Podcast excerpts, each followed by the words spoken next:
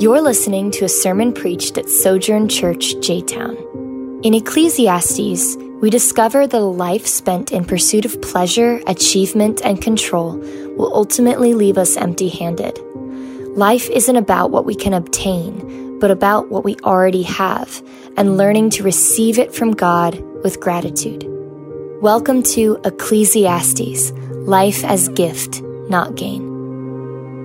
Hey, thanks for joining us today. If we haven't met, my name is Zach. I have the privilege of being one of the pastors here. If you're new here, I just want to reiterate we're so thankful that you're here. We'd love to get to know you. You can, we have a, get, a gift for you at the Blue Start Here sign. We'd love to see you there. Or maybe you're here and you're coming back for, you haven't been back for a while, you've been back for a few weeks, and you're thinking like this, you're like, okay, I, I remember this church, but I don't know half the people in this room. We seem like we got the old church and we got a lot of people that are new, and I don't know who they are. Well, one of the reasons we're doing these family picnics this summer, our first one's next week, is we want to have a family meal where people get to connect with people they haven't met or haven't talked to in a long time. So if you want to be a part of that, you can just be here next week during the 11 o'clock service, or you can come to 9 o'clock, then go home and come back. We'll have a picnic right outside. Um, we'd love to see you there, especially if you're new, to meet people at our church and get connected to our church. I also want to remind you that this is a season of our budget year that we're finishing up our budget year. So this Sunday and next Sunday, those weeks are finishing our budget year. And we are like, inches away from meeting our budget and like just a couple more dollars literally just, just sacrificial generosity will go lead us to going into the new budget year with freedom and joy to be able to use our money for the work of our ministry. So i should encourage you if you're a member or faithful intender to give and give sacrificially not because god will love you more but because god has generously given life to you. If you want to do that, there's giving boxes in the back, or a really helpful way to do that is on the app. If you haven't downloaded our app, it's super easy to give online. So if you haven't, I encourage you, invite you into the life of our church through your generosity. So you have a Bible, you can open up to Gen- uh, not Genesis. We're not in Genesis yet. That's in the fall, just foreshadowing. Um, we're in Ecclesiastes chapter 3. We'll be starting in verse 10. So you have a Bible and encourage you to turn there. If there's a, if you don't have a Bible, there's one in the seat back in front of you. Encourage you to keep that open. We'll be referencing back to that book um, this whole time. So if you're there, I'd love if you stand and join me for the reading of this word. We start reading in verse 10. Hear the word of the Lord. I've seen the task that God has given the children of Adam to keep them occupied. He has made everything appropriate in its time. He also put eternity into their hearts, but no one can discover the work that God has done from beginning to end. I know that there is nothing better for them than to rejoice and enjoy the good life. It also is a gift from God whenever anyone eats, drinks, and enjoys all of his efforts. I know that everything God does will last forever. There is no adding to it or taking from it. God works so that the people will be in awe of him. Whatever is already has been. Whatever will be already is. Wherever God seeks justice for the persecuted. Also observed under the sun, there is wickedness at the place of judgment, and there's wickedness in the place of righteousness. I said to myself, God will judge the righteous and the wicked, since there is a time for every activity and every work. I said to myself, this happens so that God may test the children of Adam. They may see for themselves that they, they are like the animals. For the fate of the children of Adam and the fate of animals is the same. One dies, so dies the other. They all have the same breath. People have no advantage over animals since everything is futile. All are going to the same place. All come from dust and all will return to dust. Who knows if the spirits of the children of Adam go upward, the spirits of animals go downward to earth? I've seen that there's nothing better than for a person to enjoy his activities because that is his reward. For who can enable him to see what will happen after he dies? Again, I observe all the acts of oppression being done under the sun. Look at the tears of those who are oppressed.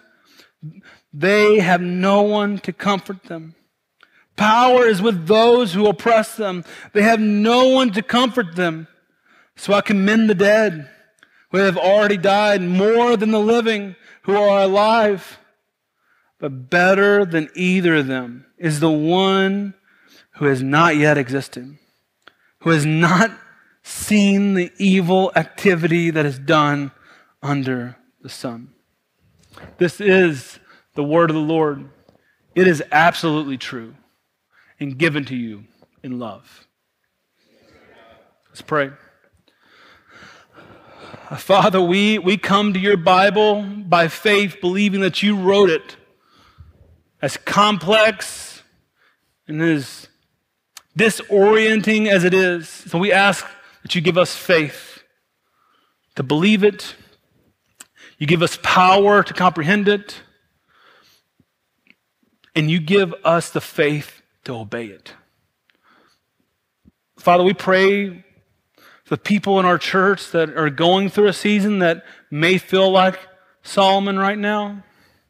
We pray for the Weisels who have endured hard stuff after hard stuff, losing a parent, and another tragedy with their Michael's mom.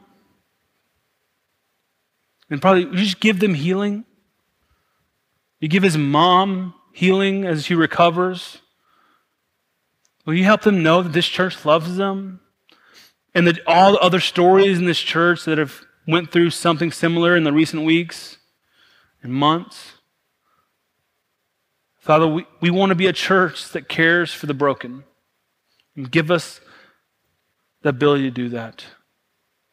We ask you to speak this morning from your word.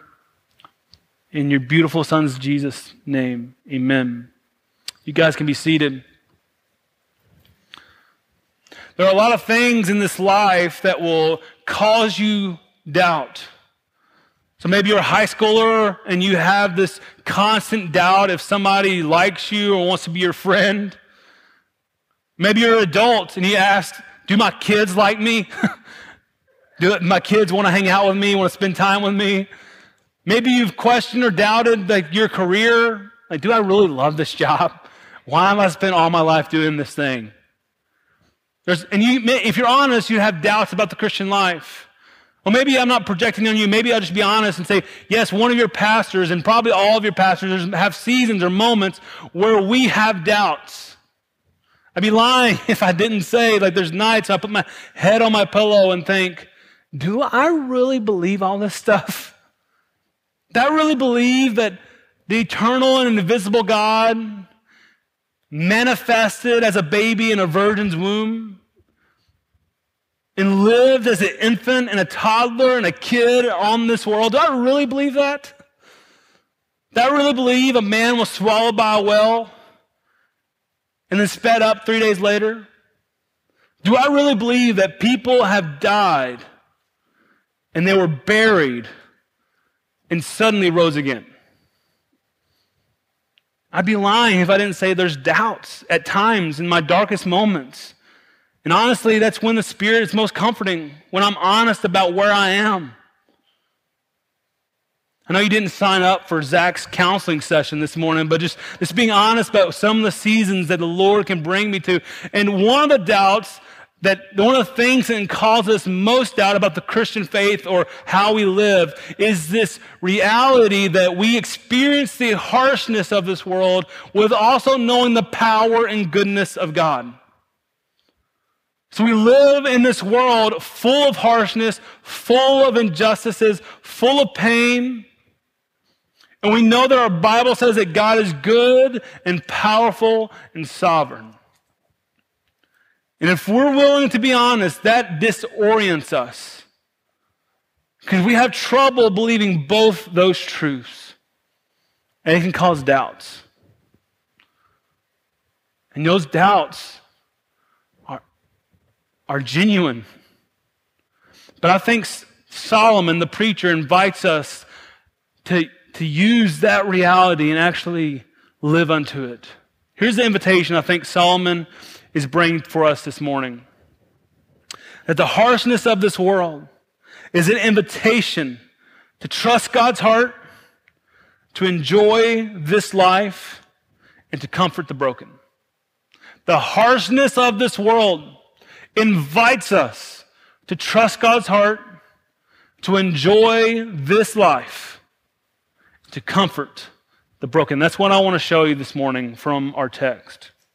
So let's pick up in verse 10. Look what it says. I've seen the task that God has given the children of Adam to keep them occupied. He has made everything appropriate in its time. He has also put eternity in their hearts. But no one can discover the work that God has done from beginning to end. I know that there is nothing better for them to rejoice and enjoy the good life. It's also a gift of God when everyone, anyone eats, drinks, and enjoys all of his efforts. And listen to verse 14. I know that everything that God does will last forever. There is no adding to it and no taking from it. God works so the people will be in awe of him. Whatever is already has been, and whatever will be already is. God seeks justice for the persecuted the preacher is talking about this inner longing that he, he knows that we just talk about these seasons. He's writing about these seasons and he knows it's disorienting to us. Like, like Lyle talked about last week, we have week and month and year after year that's different and disorienting and we don't know what to do about that. And he says to us that we have a God that actually put that longing in our hearts to not like it. So, verse 11 is a key to not only this text, but the whole book of Ecclesiastes. He says he has put eternity in their hearts. What does that mean? He's put this inner longing in each of our design to want permanence, to want peace, to want consistency. And the world around us gives us the opposite. It gives us seasons. It gives us harshness. It gives us injustices. And we don't know what to do with that. And that longing for something better is God's good design in you. He's put eternity in your heart. And that's actually your doubts, your longings, your desire is actually fruit of God's care for you. It's God's design in you. You want to ask, how can a God, good God do these harsh things? Well, that very question is proof of God's goodness. That you're longing for something better, and the reason you're longing for something better is because God has designed you in a unique way. And he says in verse 14, he says that, that this is always, God has done everything to make us in awe of him. We have to trust that by faith. We have to believe that by faith. He says, whatever will, he's, he's planned everything from beginning to end, and whatever is has already been, whatever will be already is. He's working all this out. That's challenging us, challenging for us to believe because of the chaos in which we see this close. Because when we turn on our TV, we don't think God is working. When we open our social media, we don't see God is working. In the chaos, it's hard to believe that God planned this life. He's working. One of the things that I do that drives my wife nuts is I take my, our two year old, it turns two this week, and I will pick him up and I will throw him really high. And she's terrified of this because she knows the calamity of me dropping it and my historical clumsiness. And so I pick him up, and we have really high ceilings in our living room. And there's times where I get him almost two stories high. I can get him really high. And I, part of me wants to do that now because he's growing at a rate in which I will not be able to do that soon. This kid is eating more calories than I can throw at, at his table. But he's growing, and he, I'm throwing him up, and I can, he loves it. Up, up, up, up, up. And I throw him up, and he, he's full smiles while over in the corner, Caitlin's like yelling, Zach, stop Because she knows that if he falls, it's an ER visit. There's pain. He's, he's going to be hurt. He may be hurt really seriously. You know who doesn't know about the consequences of the fall? My son in the middle of the air. Full of smiles, full of joy. He sees the things that could hurt him, but he doesn't know how in which they will hurt him. He's faced bumps and bruises, but as he glides through the air of our living room, he knows with confidence my dad's never dropped me. He's going to catch me. As we enter this life of chaos and injustices and brokenness, yes, we see the things that have hurt us and will hurt us. We see the consequences of our actions, but what we don't see is the loving hands of our gracious Father who will catch us. He will. It may not be tomorrow, it may not be the next day, it may not be next year. When we can't see our Father's hands, we must trust His heart. That He's working, He's good, He's doing this for a reason. So, how do we endure this harsh life? What is Solomon inviting us to? To trust God's heart when we can't see His hands. But he goes further, even more sobriety to this chaotic life. Pick up with me in verse 16. I also observed under the sun there's wickedness at the place of judgment. There's wickedness in the place of righteousness. I said to myself, God will judge the righteous and the wicked since there's a time for every activity and every work. I said to myself, this happens so that God may test the children of Adam and they may see for themselves that they are like the animals. For the fate of the children of Adam and the fate of the animals is the same. As one dies, so dies the other. They have the same breath. People have no advantage over animals since everything is futile. All are going to the same place. All come from dust and all return to dust. Who knows if the spirits of the children of Adam go upward and the spirits of the animals go downward to the earth? I have seen that there's nothing better for a person to enjoy his activities because that is his reward. For who can enable him to see what will happen after he dies? So, what the preacher is trying to show us is like, yes, God is working, he's planned it all, but this world is still harsh. He says there's wickedness in the place of judgment, there's wickedness in the place of righteousness. What the preacher's calling out is the injustices of the world. If he, he isn't saying this here, but he was a king who probably executed injustices. He's probably someone that he's talking about. I think it's important for us to distinguish, however, that there's difference between a crime, wickedness, and injustices.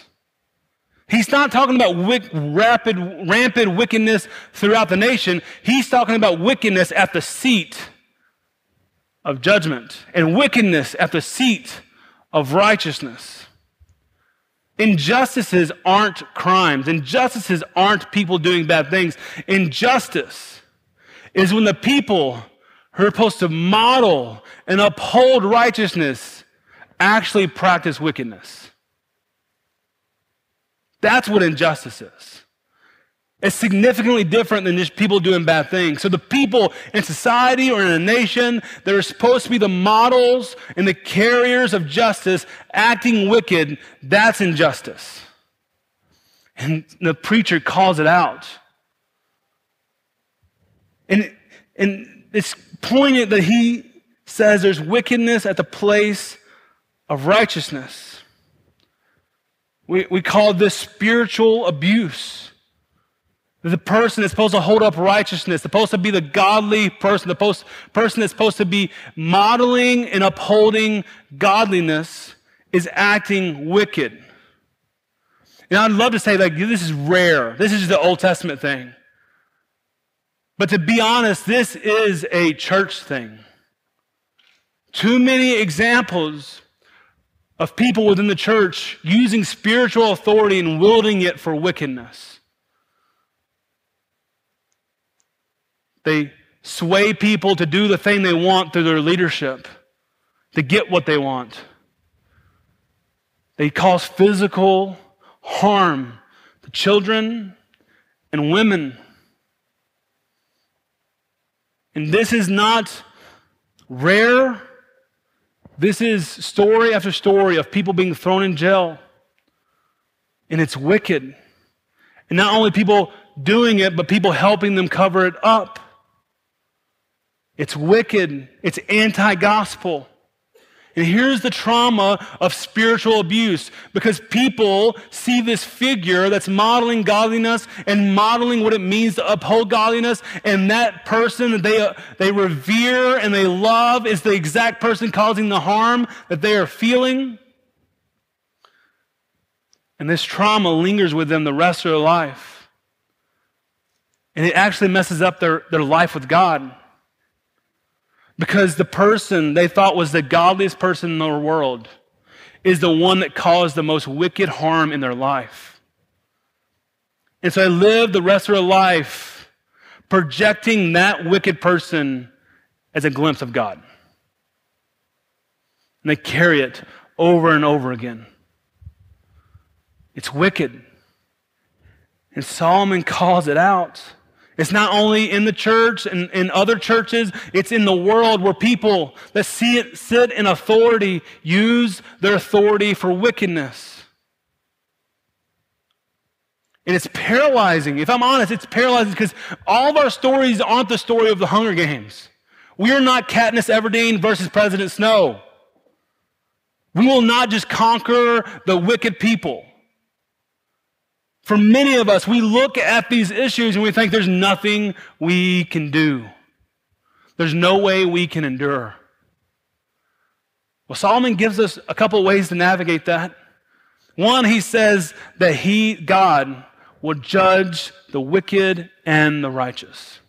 He will crush the wicked. It may not feel like God has any feelings toward wickedness because he's not executing judgment right now, but you need to know by faith, God will execute judgment on the wicked. That's a promise. We see it here, we see it in the Old Testament, we see it in Revelation where God will punish the evildoer. He will. Psalm 5 God hates evil and God hates the evildoer. Wickedness has no place in God's sight, in God's presence. He will judge the wicked. But that doesn't help some of us because we feel the pain right now. Our sisters feel the pain right now. Our, our, there's children that feel the pain right now. How do we know that God cares? Well, one, we, we know that He will judge, but two, we know He's patient with the wicked. Romans 2 says his patience and forbearance is to aim at the repentance of people. Listen, if God judged the wicked immediately, there'd be a lot of people in the Bible not in heaven. David would not be in heaven. A man that stole another man's wife, he was in authority, a king, and covered that up by killing the man. If God, if God executed judgment on David right then, David would not be in heaven. If God executed judgment on, on people immediately, Paul would not have written any epistles. He would not be in heaven. He would not know God as he took the coat to the people killing Christians. God would have killed him right then in judgment. And to, just, to be, just to be honest with you, if God executed judgment immediately, me and you would not be Christians. Everybody wants justice unless it's justice for them. That doesn't negate the justice we want. It just says that we have a gracious God who cares about, hates wickedness, and acts graciously. And that is most seen in the person and work of Jesus. You want to know how much God hates wickedness? Look at the brutality of the cross. You see our king hanging there, beaten unjustly, cruelly dehumanized and at the same time, if you want to see how much God loves sinners, look at the cross. Facing injustice for the wicked. And he says to them, Father, forgive them, for they know not what they do. God will judge one day, but he's gracious today because he wants sinners to turn and put their faith in Jesus. He wants changed lives. And he goes on to say that this, these, our, our lives are no better than animals. And somehow he thinks this is encouraging. Uh, like he thinks that us realizing we're no better than animals, that we can enjoy this life. And part of it, we, instead of baptizing this and what we do know, we need to sit in what we know. We are just like the animals.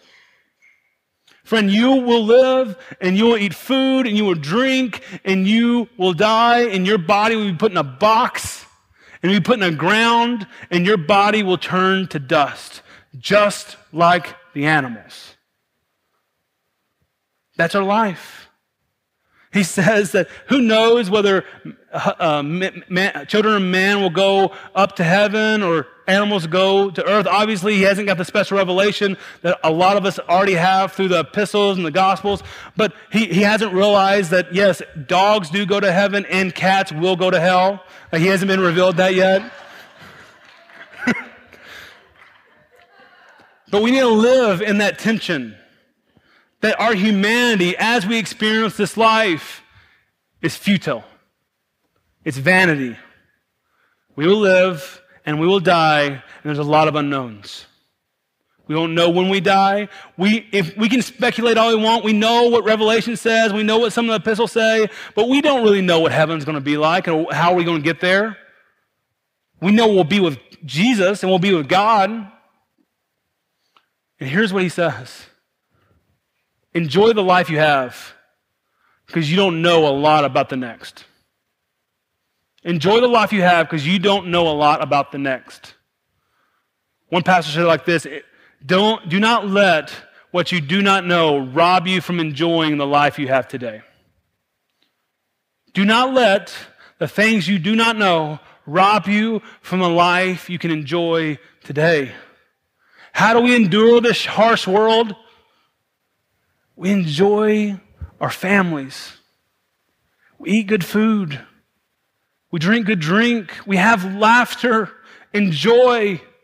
We're present where our feet are. Because tomorrow has its own problems, and the next day has its own problems, and the next day has its own problems. So live the life you have.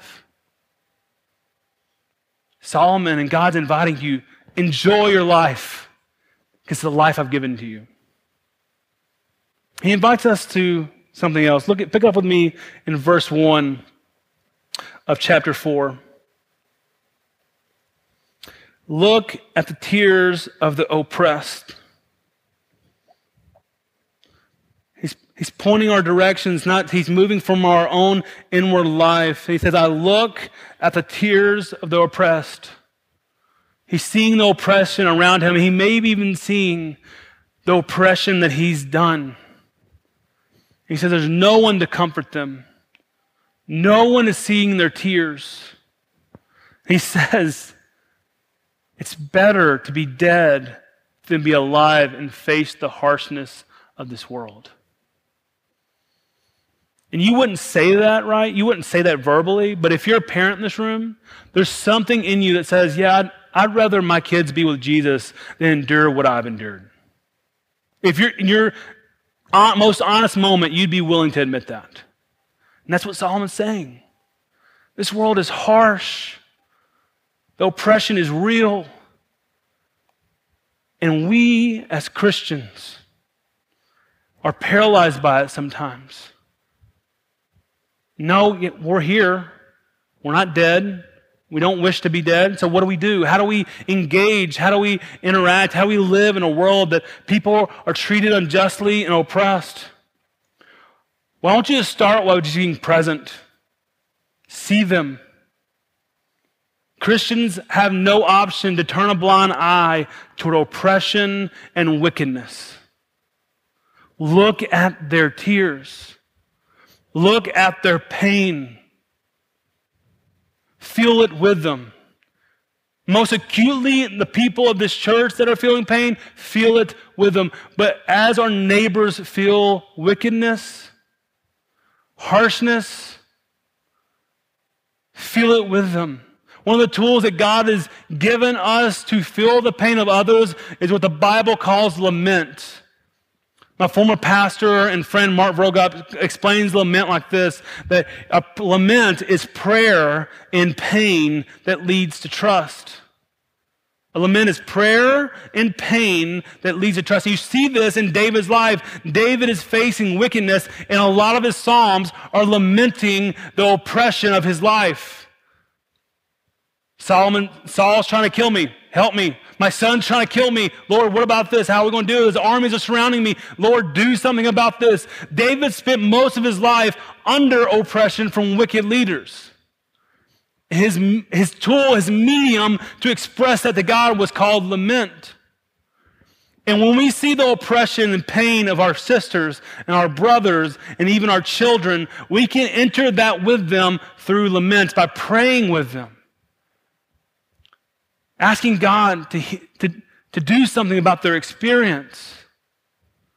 Complain to God about the pain of this world.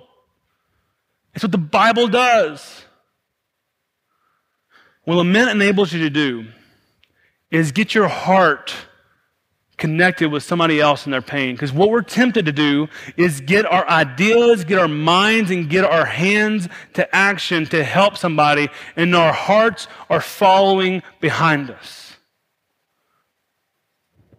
So we start with learning and education and like sharing ideas, sharing facts, sharing details, and our hearts are longing behind us because we haven't entered the pain they've entered.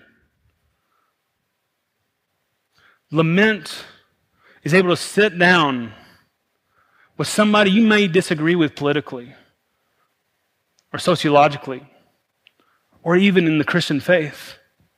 And you can pray that God heal their pain. You don't argue about facts, you don't argue about ideas, you just weep with those who weep. When you do that, you can't unhear their stories. You can't unfeel their pain. You catch their tears as they weep. I can't, I can't unhear and unfeel the pain, the stories of my black brothers and sisters and the experience they have in this world. I can't unhear that. I can't unfeel that. I can't unfeel, unhear the stories when I meet with my friend Diana, who leads a loving choice, a, pri- a crisis pregnancy center, of the stories over and over again of these women who come through their door thinking that, that ending their baby's life is the best option, and that's all due to a wicked and unjust law that our system has allowed them to think. I can't unfeel that. I can't unhear that. And, and lament allows me to enter the pain of a young lady, of a neighbor, and see it and feel how their hearts been, been shaken by oppression and injustices. But I don't, I don't want you to stop at being present. I want you to start at being present, start with lament, but I want you to do something. I think the Bible calls us to do something. When we see oppression in the world, we don't have the option of going the other direction. So that means voting for people who wield authority in righteousness. That means standing up for that Kroger cashier that's being berated by the person in front of you. That means being present with people who can who talk to you about being abused or being hurt by a family member or even their husband and not indicting them or investigating them, but keep making them feel safe. It means giving money and resources and energy to ministries like a loving choice who are on the front lines of fighting injustices like abortion in our city.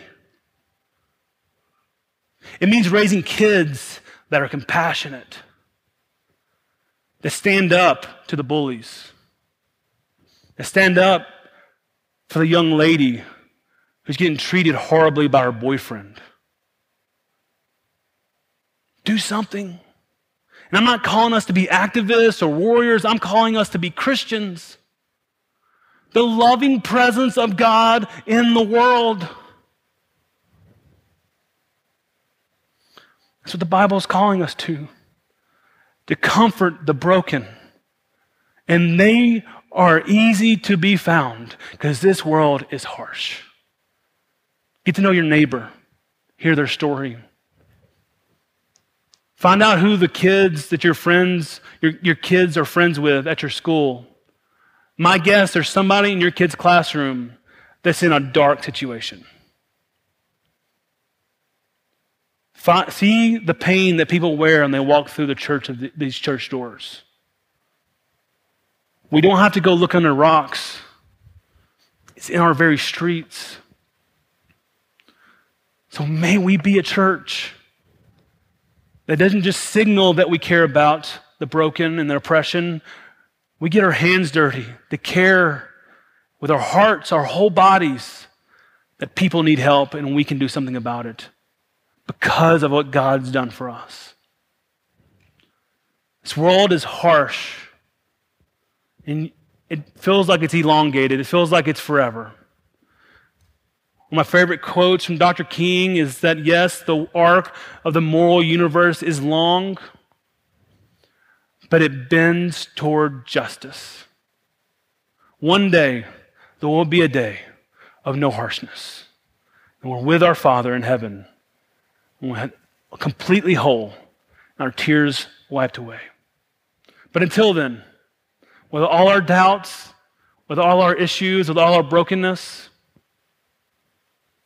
let's trust God's heart, enjoy this life, and comfort the broken. Let's pray. Sit in silence for a second, just Let the Lord speak to you however He needs to speak to you, or nudge you where you need nudging, comfort you where you need comforting, convict you where you need convicting. Father, we thank you for being a justice seeking God who doesn't turn his eye away from the hurting. Father, thank you for acting merciful to us in spite of what we deserve. Father, speak to us. As we move out of here, may we be the presence of your glory to the world. Praise in Christ's name. Amen. Part of this harshness will just feel impossible. It'll feel like this is a big mountain you're looking at and you don't know what to do about it. And the beauty of each and every week is that this does not depend on you.